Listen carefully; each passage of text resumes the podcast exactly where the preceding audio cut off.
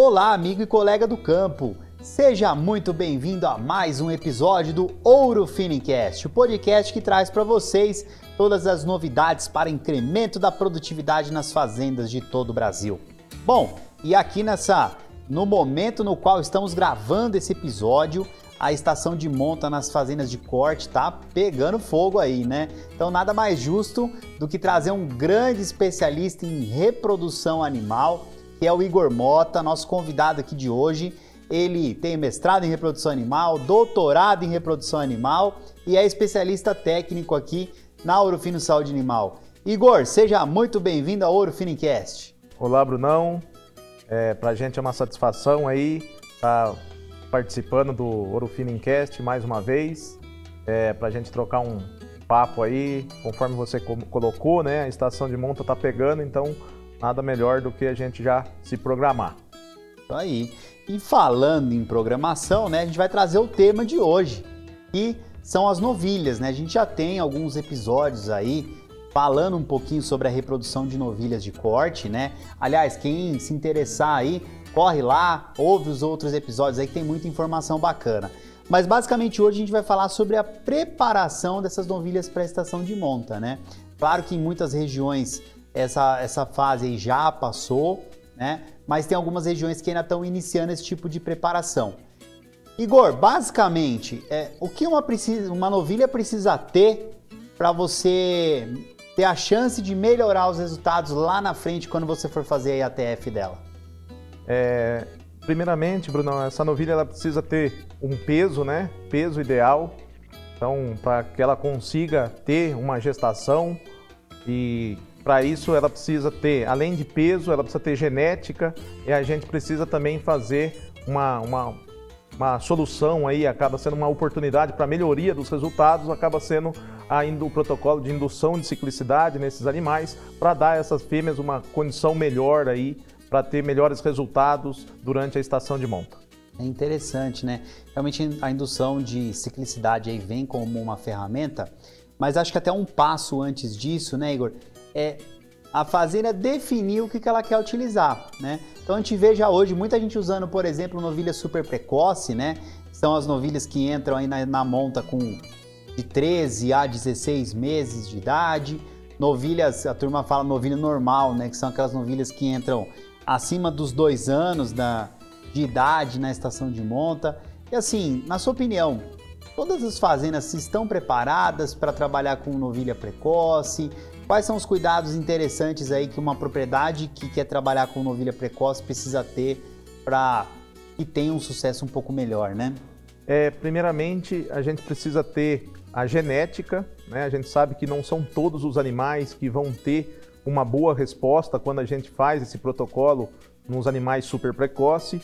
E ali, aliado à genética, a gente também precisa uma questão nutricional. A gente sabe que esses animais eles precisam de um cuidado maior para que eles consigam ter durante a sua vida produtiva é, uma alta eficiência. Caso a gente dê, é, não, não tome cuidado com esse passo, a gente acaba atrapalhando toda a vida reprodutiva desses animais. É basicamente é planejamento, né?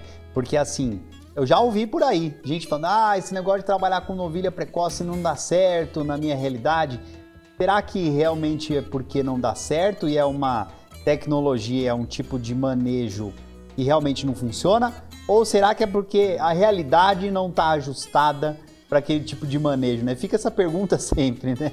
Exatamente. Eu, eu acredito mais que seja por falta de planejamento mesmo e é, talvez a, essa questão de colocar as novilhas super precoce a gente precisa estar é, tá em um outro patamar, vamos dizer assim. A gente uhum. sabe que a gente precisa cuidar desses animais antes para que eles atinjam o peso necessário aí para conseguir. Desde o nascimento, né? Desde o nascimento. Né? e também estender esses cuidados aí até Tecundípara, para que esses animais continuem tendo bons resultados aí na, na estação de monta. Isso aí, legal você falar isso, porque não adianta, por exemplo, ah, tá lá novilha, né? Poxa, consegui fazer um trabalho bacana de sanidade e nutrição, desmamou pesada, é, e vou é, conseguir fazer uma recria que, claro, é mais curta nesses casos aí, e fez com que ela chegasse lá com pensando em novilha Nelore, tá, pessoal? Mais 310, 320 quilos lá, monta, emprenhou a novilha e aí solta lá no pastão, chega no, no outro ano, ela é uma primípara que está em desenvolvimento e aí você vai ter problema se, se você é, abrir mão de continuar com essa atenção nessas novilhas, né? Exatamente. Esse ponto é fundamental. A gente precisa manter esse cuidado nesses animais, até mesmo quando primípara, secundípara, para aí sim conseguir porque senão a gente acaba ficando com, com a novilha mirradinha, né? Que o pessoal fala. Ah, a novilha não se desenvolveu por conta que foi feito um protocolo super precoce. Na verdade, ela não se desenvolveu porque a gente não deu condições para ela desenvolver. Perfeito. E também o que a gente vê muito também, né, Igor, é o pessoal querendo trabalhar com novilha precoce, mas não tem um, um investimento, um histórico de genética para precocidade, né? Eu quero dizer, às vezes a gente vê também muita gente, poxa, vai lá, tá aumentando o rebanho, vai ali, compra um lotão de, de bezerra desmama ou um lotão de, de recria ali, você não sabe de onde veio, você não sabe como que é aquela, muitas vezes, né? Não sabe como é que é aquela genética, como que é aquela seleção, principalmente como ela foi criada e recriada, né? E aí realmente fica difícil de poder estimar, assim, ou poder garantir um tipo de resultado que, que geralmente os proprietários desejam, né? Exatamente, Brunão. É, esse ponto é bastante importante. A gente sabe que a precoce ela é uma categoria mais exigente, né? Então é, é fundamental que a gente tenha todo esse acompanhamento.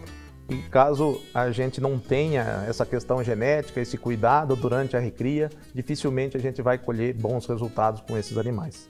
Muito bom, a gente veio para falar de preparação, a gente está falando inclusive do modelo aí da, da propriedade. Isso é ouro fino enquete, viu, gente? Isso aqui é, é o assunto vai surgindo, as coisas interessantes vão aparecendo e a gente vai destrinchando aí, né? Mas tudo bem, então vamos lá. A gente escolheu o tipo de categoria que a gente quer trabalhar, né? É, então, na fase da preparação dessa novilha para estação de monta, você já mencionou idade um fator importante, peso, né? na verdade, desenvolvimento, né, Igor? bom protocolo sanitário, né? E vamos lá. É, você, claro, né? Aí nossos colegas aí que veterinários aí que estão nos ouvindo, bom exame ginecológico, né? Você tirar aquelas novilhas refúgio que tem algum problema. Mas aí vamos entrar na indução de ciclicidade ou indução de puberdade, né? Por que, que é interessante fazer isso? Assim, quais são as bases fisiológicas, se você puder explicar para a gente, por que, que é legal você pegar, em vez de colocar a novilha direto no protocolo, você trabalhar ela antes e fazer essa indução de ciclicidade? É, com relação ao protocolo de indução de ciclicidade, né, o protocolo ele consiste em a gente fazer uma pré-exposição a essas fêmeas, a progesterona, e a gente sabe que a progesterona ela vai fazer desenvolvimento do trato reprodutivo. Então tudo isso vai estar tá auxiliando aí para essa fêmea ela chegue numa condição melhor no momento do protocolo. Uhum. É assim, basicamente você está mimetizando a fisiologia dela para entender que ela já está apta à reprodução e, e, conseguir fazer esse desenvolvimento tão necessário da, do trato reprodutivo, é isso? Exatamente isso, Bruno. Beleza. E assim, a gente sabe que, poxa, não é, não é de ontem, né, que começou a, começaram os estudos da, de indução de ciclicidade, começou-se a estudar. E usualmente a turma utilizava antes dispositivos, né? Na verdade, a ideia é expor, expor ela à progesterona, certo? Certo, exatamente. E aí a turma, e aí assim, existe um, um, período de duração? Quanto tempo antes seria ideal começar a trabalhar com essas fêmeas aí, com essas novilhas? A gente teria que fazer uma pré-exposição nesses animais 10 a 12 dias antes e aí a gente esperaria mais esse período, 10 a 12 dias, para iniciar o protocolo. Então, antigamente, os protocolos mais convencionais, vamos dizer assim, eles consistiam na utilização num dispositivo de quarto uso, um dispositivo intravaginal de progesterona de quarto uso, associado aí ao uso do cipionato de estradiol 12 dias depois e 12 dias após a gente iniciava um novo protocolo aí sim o protocolo de ATF normal. Então aí antes a turma colocava o dispositivo, deixava ele lá por 12 dias, tirava o dispositivo, fazia um cipionato, esperava mais 12 dias, 12 dias de descanso que a turma fala, né? E aí que começava o dia zero, né? Mas hoje isso aí mudou, né? A gente tem um, um manejo aí que é muito mais prático e traz uns resultados aí muito interessantes, né? Exatamente, Brunão. É, a Urufino trouxe aí, né, um, um protocolo inovador com um único manejo. Então, apenas aplicação da progesterona injetável na dose de 1 ml, ou seja, 150 miligramas de progesterona injetável, 24 dias antes de iniciar o protocolo da IATF, a gente já tem bons resultados com um protocolo com único manejo, trazendo praticidade, facilidade, é um protocolo ideal aí quando a gente pensa em novilhas precoces, que a gente sabe que esses animais, quando a gente coloca o dispositivo neles, esses animais acabam sentindo bastante, então às vezes até tem uma redução de peso nesses animais, então a gente acaba tendo um protocolo aí com uma mesma eficiência quando utilizado o dispositivo, no entanto, numa praticidade muito maior. É, muito bom. E a progesterona tem nome, né? Sincrojet injetável é a única aí que tem todos esses trabalhos e que tem esses resultados aí, né? Que realmente comprovam que você tem, olha que bacana, né? Que você acabou de falar. Você tem o mesmo resultado, só com a praticidade de ter um manejo a menos, né? E hoje isso é muito mais valorizado nas propriedades. Né? A gente sabe que um, uma passada no curral à toa não faz sentido nenhum. Então o sincrojet injetável vem para vem para ajudar nisso aí. E aí essa, essa exposição aí ao sincrojet injetável faz com que ela entre mais preparada no protocolo de ATF, né? Exatamente, Brunão. Muito bom. Então é isso aí, pessoal. A indução de ciclicidade vem para trazer praticidade com o sincrojet injetável para manter os resultados. É uma baita de uma ferramenta, né, Igor? Não tem como ficar sem utilizar, né? Exatamente. É o, o protocolo é, mais fácil aí e com resultado excelente. Então, a gente, a mais uma vez inovando aí, trazendo para vocês uma solução, a praticidade com o mesmo resultado, mesma eficiência do protocolo convencional. Então, o Syncrogest injetável é uma ferramenta sensacional. Não dá para ficar sem usar, né? Muito bacana. Bom, se você aí está nos ouvindo ficou com alguma dúvida, quer fazer pergunta, quer esclarecer, né? Bom, tem várias maneiras de entrar em contato com a equipe Orofino, tá? Tem as redes sociais, tem o site, tem os nossos telefones, o saque aqui da empresa e principalmente tem a nossa equipe de campo aí, né, que está do seu lado, pronta para responder qualquer dúvida. Tem o Igor aqui no departamento técnico também, que é feríssima no assunto e pode esclarecer qualquer dúvida. Igor, muito obrigado pela sua presença aqui, trazendo conhecimento para a gente mais uma vez e já fica o convite para uma próxima vez, tá?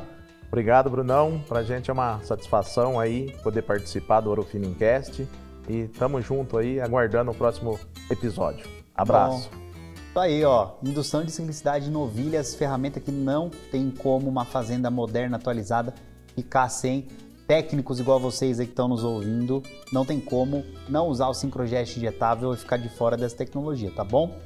Muito obrigado pela audiência de vocês, aguardem os próximos episódios e continuaremos incansavelmente trazendo novidades para vocês. Afinal de contas, né? Conhecimento não ocupa espaço e a gente gosta muito de conhecimento.